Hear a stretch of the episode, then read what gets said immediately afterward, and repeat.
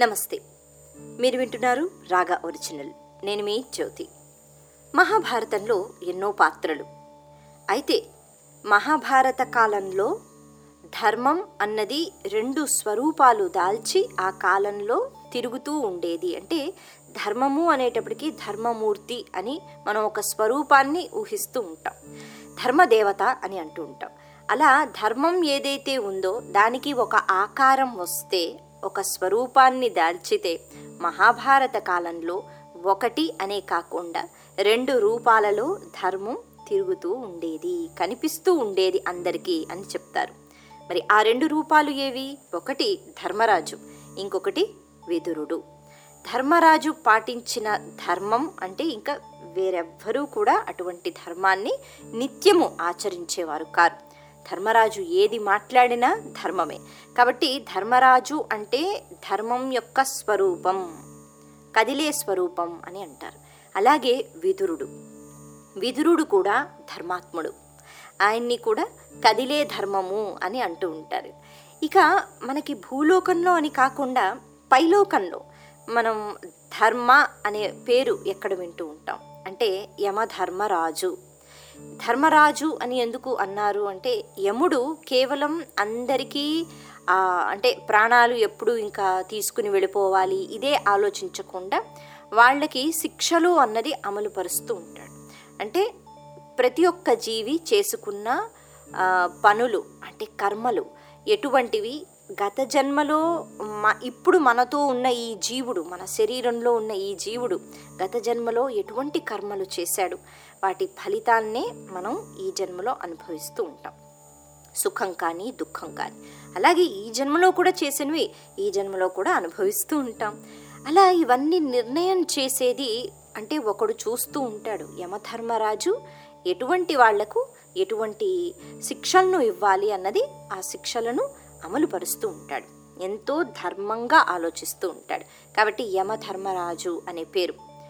అయితే ఇక్కడ విదురుడు ఎవరో కాదు యమధర్మరాజు యొక్క స్వరూపం అని చెప్తారు. అంటే యమధర్మరాజే విదురుడి రూపంలో భూలోకంలో మానవ రూపంలో జన్మించవలసి వచ్చింది జన్మించవలసి వచ్చింది అని ఎందుకు చెప్పుకుంటున్నాము అంటే ఒక మహర్షి శాపం కారణంగా యమధర్మరాజు మానవుడిగా పుట్టడం జరిగిందట. యమధర్మరాజు అంటేనే అసలు తప్పు చెయ్యడు కదా. ధర్మాన్ని పాటిస్తూ ఉంటాడు కదా. అటువంటి మహానుభావుణ్ణి కూడా శపించిన మహర్షి ఎవరు? అసలు ఎందుకు ఈ శాపం? ఎందుకు విదురుడిగా రావాలి? ఇలా విదురుడు అంటే అసలు ఎవరు? అంటే యమధర్మరాజు. మరి యమధర్మరాజు విదురుడి రూపంలో ఎందుకు వచ్చాడు? ఈ కథ గురించి ఈరోజు మనం మాట్లాడుకుందాం. మన రాగా ఒరిజినల్లో మన సంస్కృతిలో. పూర్వం మాండవ్య మహర్షి అనే ఒక మహర్షి ఉండేవారు. మాండవ్య మహర్షి ఆయన ప్రతి నిత్యం తపస్సులో అలా కూర్చుంటూ ఉండేవారు. మనసులో ఏది కోరిక అంటూ ఉండేది కాదు. అలా తపస్సు చేసుకుంటూ ఉండాలి భగవద్ ధ్యానంలో ఉండాలి. అంతే. అంతేగాని కొన్ని సంవత్సరాలు ఘోర తపస్సు చేస్తాను భగవంతుడు కనిపిస్తే అదడుగుతాను ఇదడుగుతాను అనే ఆలోచన లేదు. అయితే ఒకరోజు ఆయన ఆ తపస్సు తీవ్రతను బాగా పెంచాట అంటే ఆయనకి ఆశ్రమం ఉంది అడవిలో. ఆ ఆశ్రమం పక్కనే ఒక చెట్టు. దాని కింద ఆయన కూర్చుని ఉన్నాడు. ఎలా కూర్చుని ఉన్నాడు? పూర్తిగా మౌనవ్రతం పాటిస్తాను అని అనుకున్నట్ట. మౌనంగా ధ్యానంలో ఉండిపోతాను. ఇక తినడము తాగడము ఏదీ లేదు. అలా కూర్చోవటం అని కాకుండా రెండు చేతులు పైకెత్తి ఆ నమస్కార భంగిమలో అలాగా ఉండిపోయాట భగవంతుణ్ణి ధ్యానం చేసుకుంటూ. అలా కొద్ది రోజులు గడిచాయండి. అయితే అనుకోకుండా ఒకరోజు ఆ రాజ్యంలో రాజుగారి దగ్గర దొంగతనం అన్నది జరిగిందట. దొంగలు కొంతమంది మణులు ఆభరణాలు విలువైన వస్తువులు అంటే రాజ్యం నుంచి అవన్నీ కూడా వాళ్ళు దొంగతనం చేసేసారు వాళ్ళు అలా పరిగెత్తుకుంటూ వస్తున్నారు. అయితే సైనికులు వాళ్ళను తరుముకుంటూ వస్తున్నారు. వాళ్ళు ఇక్కడ ఈ మహర్షిని చూశారు మాండవ్య మహర్షిని. ఆయన ఏదో ధ్యానంలో ఉన్నారు. పక్కనే ఆశ్రమం కనిపిస్తోంది. సరే మరి ఇటువంటి ఆశ్రమాల్లో మనం దూరిపోతే ఋషులు కదా వాళ్ళు ఎలాగో తప్పు చెయ్యరు దొంగతనం చెయ్యరు అనే ఆలోచన వస్తుంది. ఇక్కడికైతే వచ్చి వెతకరు అని అపోహతో గబగబా ఆ సొమ్ముతో దొంగలు ఆశ్రమంలోకి దూరిపోయారు. అక్కడ వాళ్ళు భయపడుతూ అలా దాక్కుని ఉన్నారు. ఈలోపు ఈ సైనికులు వచ్చారు వెతుకుతున్నారు. ఆశ్రమం అయితే ఉంది. కాకపోతే పక్కన మహర్షి ఉన్నారు. వారిని అడుగుతున్నారట దొంగలు ఇటువైపు ఏమైనా వచ్చారా? అంటే లేకపోతే సొమ్ము మీకు ఇక్కడ ఎక్కడైనా పెట్టడం మీరు ఏమైనా చూసారా? మాండవ్య మహర్షి ఆయన అప్పటికే తపస్సిద్ధిలోకి ఆయన అంటే ఆయనకి బాహ్య ప్రపంచంతో ఇక సంబంధం లేదు. ఒకటి. ఇంకొకటి మౌనవ్రతంలో ఉన్నారు. ఆయన ఏమీ మాట్లాడడం లేదట. ఇంకా చెప్పాలి అంటే ఆయనకి ఏమీ తెలియడం లేదు. ఆయన వేరే దీంట్లో ఉన్నారు ధ్యానంలో. ఏం సమాధానం చెప్పలేదట. ఒకసారి అడిగారు రెండుసార్లు అడిగారు మూడోసారి అడిగారు ఏం మాట్లాడడం లేదు. సరే పక్కన ఆశ్రమం ఉంది కదా ఒకసారి వెళ్ళి చూద్దాం అని చెప్పి వాళ్ళు గబగబా లోపలికి ప్రవేశించారు. ప్రవేశించిన వెంటనే అక్కడ ఆ దొంగలు అక్కడే ఉన్నారు కాబట్టి దొరికిపోయారు. అలాగే ఆ ధనము ఆ సొమ్ము అంతా కూడా దొరికిపోయింది. పదండి అని చెప్పి వాళ్ళను లాక్కెళుతూ ఓహో మౌనంగా ఉంటూ ఇలా మహర్షిగాను వేషం వేసుకుంటే నిన్నెవరూ పట్టుకోలేరు.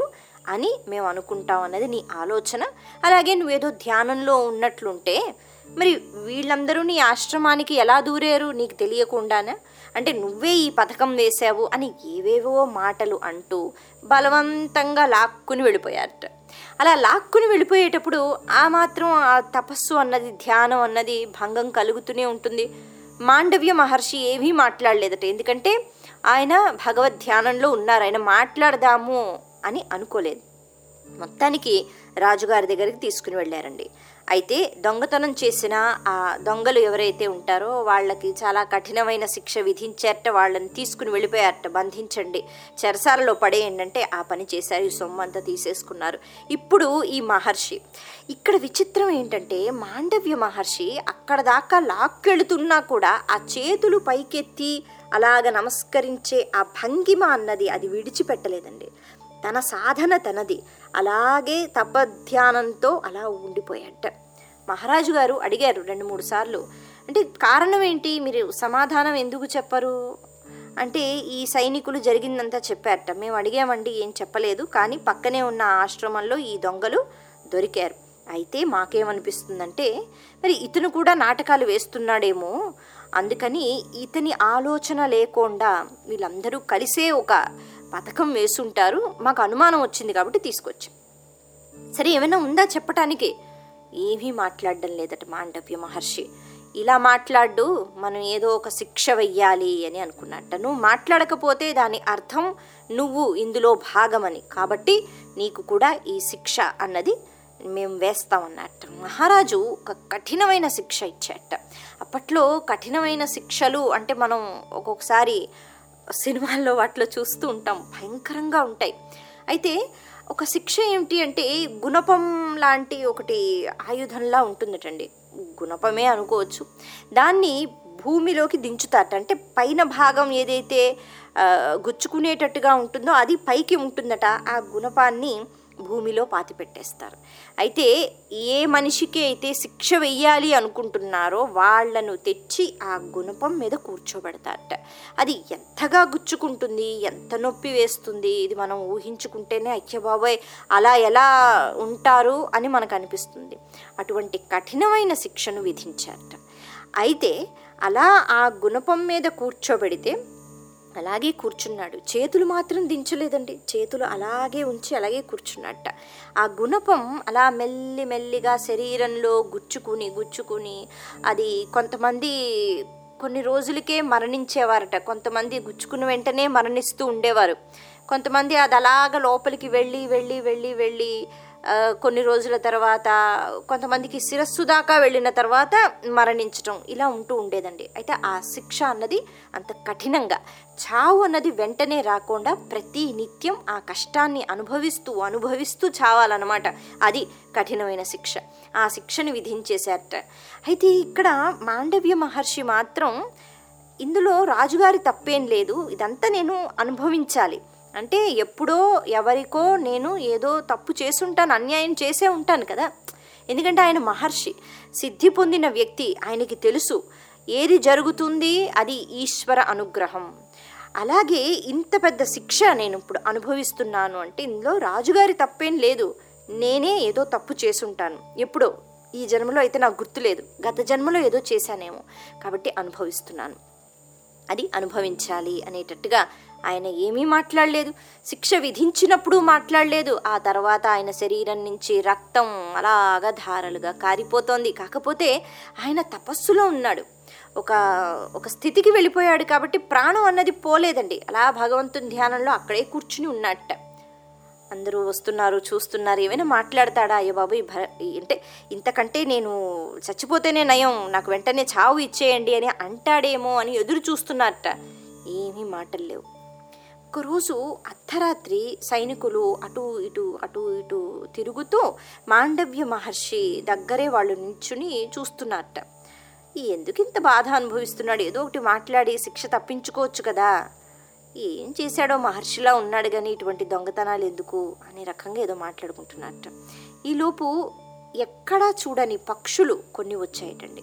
మరి పక్షులు ఎవరు అంటే మహర్షులు వేరే ఋషులు ఎవరైతే ఉంటారో వాళ్ళందరూ పక్షి రూపాల్లో అక్కడికి వచ్చి మాండవ్య మహర్షితో మాట్లాడదాం అనుకున్నారట. ఎందుకంటే వాళ్ళు మహర్షులే. వాళ్ళకి దివ్య దృష్టి అన్నది ఉంటుంది. వాళ్ళన్నీ చూడగలుగుతారు. ఆ గొప్ప మహర్షి ఇటువంటి శిక్షను ఎందుకు అనుభవిస్తున్నాడు? మనం వెళదాం మనం వెళ్ళి మాట్లాడదాం అనేటట్టుగా వాళ్ళు పక్షి రూపాన్ని ధరించి అలా కొన్ని పక్షులు చుట్టూ తిరుగుతున్నాయట. అలా తిరుగుతూ తిరుగుతూ మాట్లాడుతున్నాయండి అవి. అయితే ఇవన్నీ అక్కడి నుంచున్న సైనికులు వాళ్ళు చూస్తున్నారట. వాళ్ళు మాట్లాడడం మొదలుపెట్టారు. వాళ్ళు అన్నారు మహర్షి మీరు ఇంత సిద్ధి పొందారు ఇంత సాధన చేస్తున్నారు కదా. ఈ ఈ శిక్ష మీరు ఎందుకు అనుభవిస్తున్నారు? మీరు తలుచుకుంటే మీరు ఒక్కసారి కళ్ళెర్ర చేశారు అంటే శపించేయచ్చు ఆ మహారాజు. ఈ రాజు ఉండడు రాజ్యము ఉండదు. మీరు ఎందుకు ఇలా అంటే నోరు విప్పకుండా ఎందుకు ఇలా ఉంటున్నారు? ఈ బాధను మీరు ఎందుకు భరిస్తున్నారు? అని అడిగారట. వాళ్ళు చూడలేకపోయారు. అప్పుడు మహర్షి అన్నట్ట లేదు లేదు. ఇందులో వాళ్ళ తప్పే ఉంది. వాళ్ళ తప్పు ఏమీ లేదు. దొంగలు అలా వచ్చారు. వాళ్ళు కనిపించారు. మరి ఆ రకంగా శిక్ష వేశారు. అయితే ఇక్కడ వాళ్ళు శిక్ష వేశారా? ఆ దొంగలు వచ్చి అక్కడ కూర్చున్నారా? అది కాదు. ఇక్కడ మనకి తెలుస్తున్న విషయం. తెలుస్తున్న విషయం ఏమిటి అంటే ఎప్పుడో నేను పాపం చేశాను. ఆ పాపాన్ని అనుభవించాలి. మరి ఆ పాపం ఖర్చయిపోవాలి అందుకని ఈ రూపంలో ఖర్చు అయిపోతుంది అవనియండి. ఇదంతా కూడా భగవంతుని యొక్క అనుగ్రహం. ఎందుకంటే నేను తప్పు చేశాను. నేను తప్పు చెయ్యనిదే. ఇటువంటి శిక్ష నాకు రాదు అన్నట్ట. ఎవ్వరి మీద తొయలేదండి. రాజుగారు ఇంత పని చేస్తారా అని అనలేదు. ఏమీ అనలేదు. అలా అన్నట్ట. అలా అన్న వెంటనే అక్కడ చుట్టూ ఉన్న పక్షులు మహర్షులు వాళ్ళు మహాప్రభో నిజంగా మీలా ఉండడం కష్టం అని చెప్పి వాళ్ళు దండం పెట్టి మళ్ళీ ఎగురుకుంటూ వెళ్ళిపోయారట అయితే ఈ మాటలు విన్న సైనికులు వాళ్ళు గబ గబ అర్ధరాత్రే రాజుగారి దగ్గరికి వెళ్ళి కలవాలి ఎలాగైనా రాజుగారిని అని చెప్పి రాజుగారితో అన్ని విషయాలు మాట్లాడతారట. ఇలా పక్షుల రూపంలో అక్కడికి ఎవరో వచ్చారండి వాళ్ళు మాట్లాడుతున్నారు. మరి వాళ్ళకు మహర్షి సమాధానం ఇచ్చారు. మనతో అయితే మాట్లాడడం లేదు కానీ వాళ్ళతో సమాధానం ఇచ్చారు. ఎంత చక్కగా చెప్తున్నారు అంటే నేను ఎప్పుడో తప్పు చేసి ఉంటాను కాబట్టి భగవంతుడు ఇలా శిక్షను ఇస్తున్నాడు అని అన్నారు. అంటే ఎంత గొప్ప మహర్షి ఎటువంటి మహానుభావుడు అటువంటి మహానుభావుడికి మనం శిక్షలు వేస్తున్నాం. ఆ గుణపం గుచ్చి చాలా కఠినమైన శిక్ష అనిపిస్తోంది. అతనికి ఏమీ తెలియదేమో. మరి మీరు ఆలోచించండి అన్న వెంటనే మహారాజు గారికి కూడా చాలా బాధ కలుగుతుందండి. ఎందుకంటే ఆ రాజు మంచివాడే. గబగబా ఇప్పుడే నన్ను తీసుకుని వెళ్ళండి అక్కడికని చెప్పి అక్కడికి వెళ్ళి ఆ గుణపం గుచ్చు శరీరానికి గుచ్చుకుని ఉంది. అయితే ఆ గుణపాన్ని శరీరం నుంచి అది లాగుతూ ఉంటే రావట్లేదట ఇరుక్కుపోయిందనమాట శరీరంలో.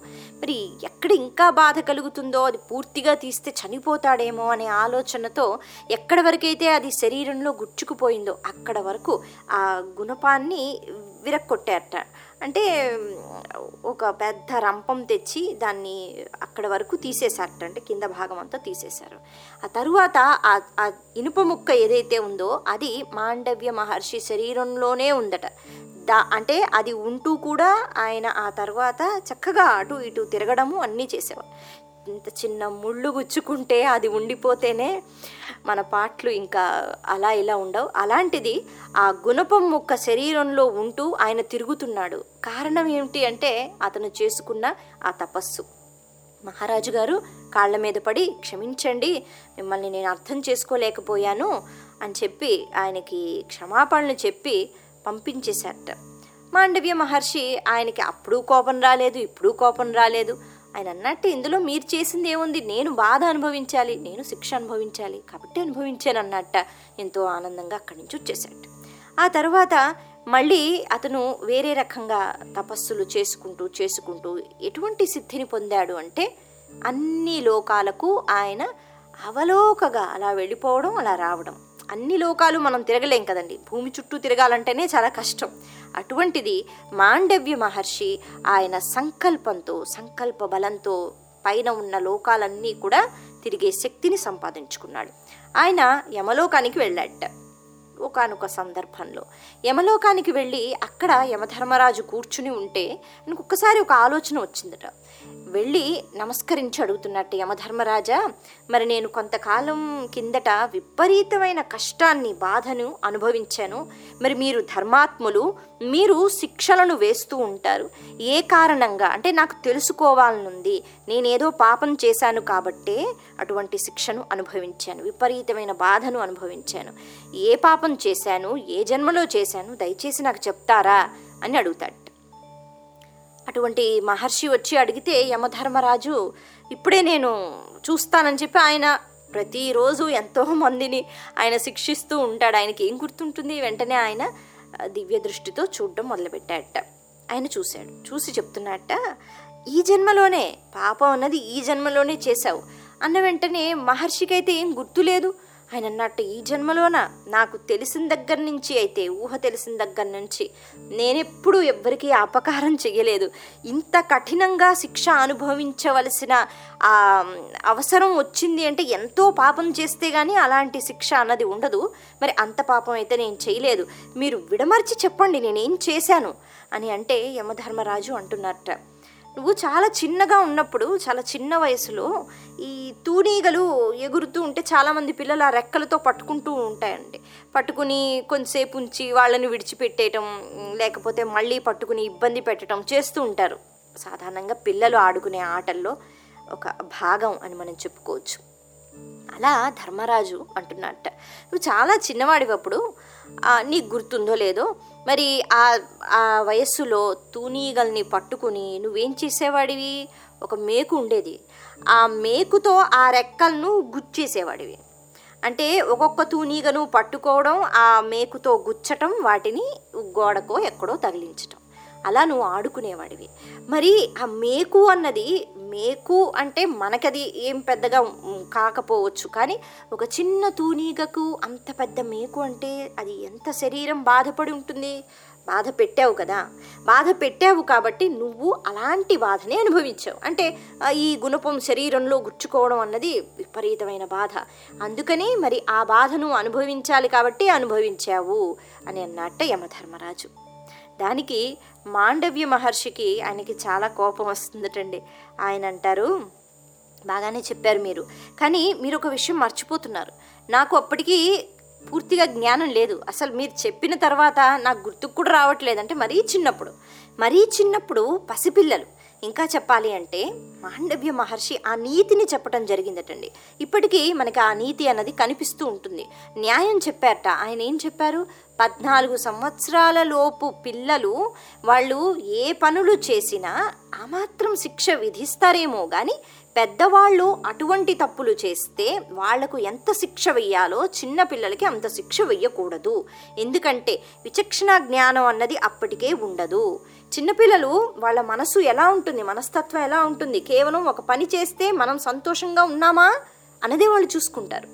ఇది చేస్తే నాకు ఆనందం అదే వాళ్ళు చేస్తారు. అటువంటి క్రమంలో వాళ్ళు ఎంతోమందిని బాధ పెడుతూ ఉంటారు. అవి జీవులే అంటే చిన్న చిన్న పురుగులు కావచ్చు పశువులు కావచ్చు ఏదైనా.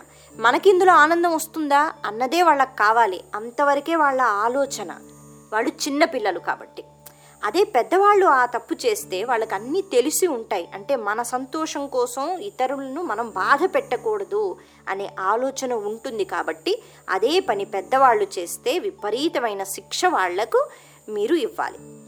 కానీ పద్నాలుగేళ్ళలోపు పిల్లలు మాత్రం అటువంటి పనులు చేస్తే వాళ్ళకి ఆ విచక్షణ జ్ఞానం ఉండదు కాబట్టి అటువంటి శిక్షలు మీరు వెయ్యకూడదు మీరు అలా ఎలా వేస్తారు శిక్ష అని చెప్పి వాదించడం మొదలుపెట్టాట మీరు కూడా తప్పు చేశారు. మీరు తప్పు చేశారు కాబట్టి ఇప్పుడు నా ఆగ్రహానికి మీరు గురవుతున్నారు.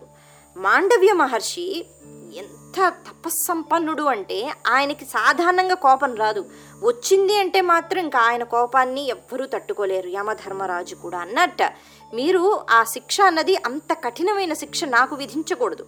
దానికి బదులు మీరు చాలా చిన్న శిక్ష ఉండాలి. ఎందుకంటే అప్పటికి నేను చాలా చిన్నవాడిని మీరే చెప్తున్నారు.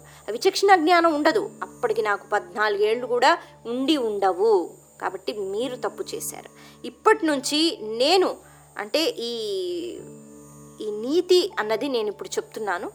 ఇది నేను అమలుపరుస్తున్నాను. అది న్యాయం అనుకోవచ్చు మీరు ఏమైనా అనుకోవచ్చు ధర్మం అనుకోవచ్చు ఈ మాట నేను చెప్తున్నాను. ఇప్పటి నుంచి కూడా పద్నాలుగు సంవత్సరాల లోపు పిల్లలు ఎవరైనా వాళ్ళు ఎటువంటి పనులు చేసినా ఏదో అమాత్రంగా ఉండాలే గనక వాళ్ళకి మాత్రం ఇంత పెద్ద పెద్ద శిక్షలు మీరు వెయ్యకూడదు. మరి ఇప్పటిదాకా మీరు అలా ఎంతమందికి శిక్షలు వేశారో ఎంతమంది అనుభవించారో నేను కాబట్టి నాకు దివ్య దృష్టి ఉంది కాబట్టి నాకు కొన్ని శక్తులు ఉన్నాయి కాబట్టి మీ దాకా వచ్చి మిమ్మల్ని అడగగలిగాను. ఎవరు మీ దాకా రాగలరు? ఎవరు అడగగలరు? అంటే మీరు ఇన్ని సంవత్సరాలు ఎంతమందిని ఇలా బాధ పెట్టారు? ఇటువంటి శిక్షలు వేసి. చిన్న పిల్లలుగా వాళ్ళు చేసిన తప్పులు మీరు ఇలా పట్టించుకోకూడదు. అది మీరు అంటే ఆ లెక్కలోకి తీసుకోకూడదు. మీరు ఎంతమందిని బాధ పెట్టారో కాబట్టి ఇప్పుడు నేను శపిస్తున్నాను. మీరు మానవుడిగా భూలోకంలో జన్మించాలి అని మాండవ్య మహర్షి శపించాడట. అలా మాండవ్య మహర్షి శపిస్తాడు కాబట్టి ధర్మమూర్తి అయిన యమధర్మరాజు ఆయన కూడా తప్పు చేశాడు శిక్ష అనుభవించాలి. అందుకని భూలోకానికి ఆయన వచ్చాడు. ఏ రకంగా? అది కూడా చెప్తాడట మాండవ్య మహర్షి అంటాడు వేదవ్యాసుని యొక్క తేజస్సుతో నువ్వు జన్మిస్తావు. అంతా బాగానే ఉంటుంది. ధర్మం నీకు తెలుసు. ధర్మ సూక్ష్మాలు వేరేగా నువ్వు నేర్చుకోని అవసరం లేదు. ఎందుకంటే అన్నీ నీకు తెలిసినవే. అందరూ ఆదరిస్తారు. కానీ నీ మాట విన్నవాళ్ళు ఎవరు ఉండరు. అదే నీకు శిక్ష. భూలోకానికి వెళ్ళి మనిషిగా జన్మించిన తర్వాత అంటే నువ్వు ఎప్పుడు చనిపోవడము మనవాళ్ళు చనిపోతే బాధ ఎలా ఉంటుంది ఇవేం నీకు తెలియదు ఎందుకంటే అందరు ప్రాణాలు తీసుకోవడమే మీ పని అంటే అది మీ పని. ఇప్పుడు మనిషిగా జన్మించిన తర్వాత ఎటువంటి కష్టాలు వస్తూ ఉంటాయి ఎటువంటి నష్టాలు వస్తూ ఉంటాయి. ముఖ్యంగా ఒక కష్టమైన పని గురించి చెప్తున్నారండి ఇక్కడ మాండవ్య మహర్షి అంటున్నారు మహజ్ఞాని ఎవరైతే ఉంటాడో ఆ మహజ్ఞాని ఒక మూర్ఖుడితోనే జీవితం గడపాలి అంటే చాలా కష్టం. ఎందుకు అంటే మహజ్ఞాని ఈయన ఈయన చెప్తూ ఉంటాడు కానీ మూర్ఖుడు కాబట్టి మాట వినడు. మాట వినడు నేర్చుకోడు అలాగని వాడిని విడిచిపెట్టి వెళ్ళడానికి ఉండదు మూర్ఖుడితోనే జీవించాలి. అంతకంటే బాధ ఇంకొకటి ఉండదు. మహజ్ఞానులు వాళ్ళు అసలు ఉండలేరు. ఎందుకంటే వాళ్ళ ఆలోచనలు వేరు. అలా నువ్వు పూర్తిగా నీకు ధర్మాలన్నీ తెలుసు ధర్మ సూక్ష్మాలు తెలుసు కానీ నువ్వు ఎక్కడ పడతావు అంటే ఎక్కడ పుడతావు అంటే నీ చుట్టూ అధర్మం ఉంటుంది. ఆ అధర్మాన్ని భరించలేక నువ్వు చెప్తూ ఉంటావు కానీ నీ మాట ఎవరు వినరు. అటువంటి పరిస్థితిలో నువ్వు జన్మిస్తావు. అటువంటి అంటే మనుషులు నీ చుట్టూ ఉంటారు. అని ఆ రకంగా విదురుడు. విదురుడుకు ఉన్నంత జ్ఞానం ఎవ్వరికీ లేదు. పాండురాజుకు లేదు ధృతరాష్ట్రుడికి అసలే లేదు. అయినా ఆయన రాజు అవ్వలేకపోయాడు. ఎందుకు అంటే నాలుగవ వర్ణం స్త్రీ కడుపులో జన్మించాడు. అంటే వేదవ్యాసుని యొక్క తేజస్సుతో జన్మించిన నాలుగవ వర్ణం స్త్రీ యొక్క కడుపు నుంచి జన్మించాడు కాబట్టి ఆయన క్షత్రియుడు కాదు. మరి క్షత్రియుడు కాడు కాబట్టి రాజు అవ్వలేకపోయాడు. మంత్రి. అది కూడా భీష్మాచార్యులు వారు మంత్రిగా ఆ పదవి ఇచ్చారు. ఎందుకంటే ధర్మం తెలిసినవాడు. లాభమే ఉంది. ఎప్పుడు ఎవ్వరూ కూడా విదురుని మాటలు లెక్క చెయ్యలేదు. అయితే నా మాట వినడం లేదు కదా. వీళ్ళ బతుకు వీళ్ళు బతుకుతారు. నాకెందుకు? అన్నట్టు మాత్రం విదురుడు ఎప్పుడూ ఉండలేదు. విదురుడు ఎప్పుడెప్పుడు అవసరం వచ్చిందో అప్పుడప్పుడు ఇది తప్పు ఇలా తప్పు మీరు చేస్తున్నారు అని చెప్పి ధర్మం గురించి మాట్లాడుతూనే ఉండేవాట. అది ఆయన గొప్పతనం. ఎంతైనా యమధర్మరాజు కదా. మరి ఇది అన్యాయం. ఇది ఇలా చెయ్యకూడదు అని ధృతరాష్ట్రుడికి ఎప్పటికప్పుడు ఎప్పటికప్పుడు చెప్తూనే ఉండేవాడు. దుర్యోధనుడికి చెప్తూనే ఉండేవాడు. కానీ వాళ్ళెవ్వరూ వినేవారు కాదు. అది దురదృష్టం. అందుకని ఆ శిక్ష అన్నది అనుభవించాడు విదురుడు. చుట్టూ అధర్మపరులు తినేమో ధర్మాత్ముడు భరించలేకపోయేవాడు. వాళ్ళతో ఉండాలి వాళ్ళని విడిచిపెట్టి వెళ్ళడానికి లేదు వాళ్ళు చెప్తే వింటారా వినరు కానీ వాళ్ళతోనే ఉండాలి. అలా ఆ బాధను అనుభవించాడు. అయితే విదురుడు ఎన్నో సందర్భాల్లో ధర్మం గురించి మాట్లాడడం జరిగింది. విదుర నీతి అని కూడా మనకి ఉంది. ఇలా విదురుడు అంటే యమధర్మరాజు ఆయన చేతనైనంత ధర్మం గురించి చెప్పటం జరిగింది కానీ వినేవాళ్ళే లేరు. అదండి సంగతి. అందుకని యమధర్మరాజే మాండవ్య మహర్షి శాపం వల్ల విదురుడిగా జన్మించాడు అన్నది ఇది మహాభారతంలో కనిపించే ఒక కథ. మీరు వింటున్నారు రాగా ఒరిజినల్.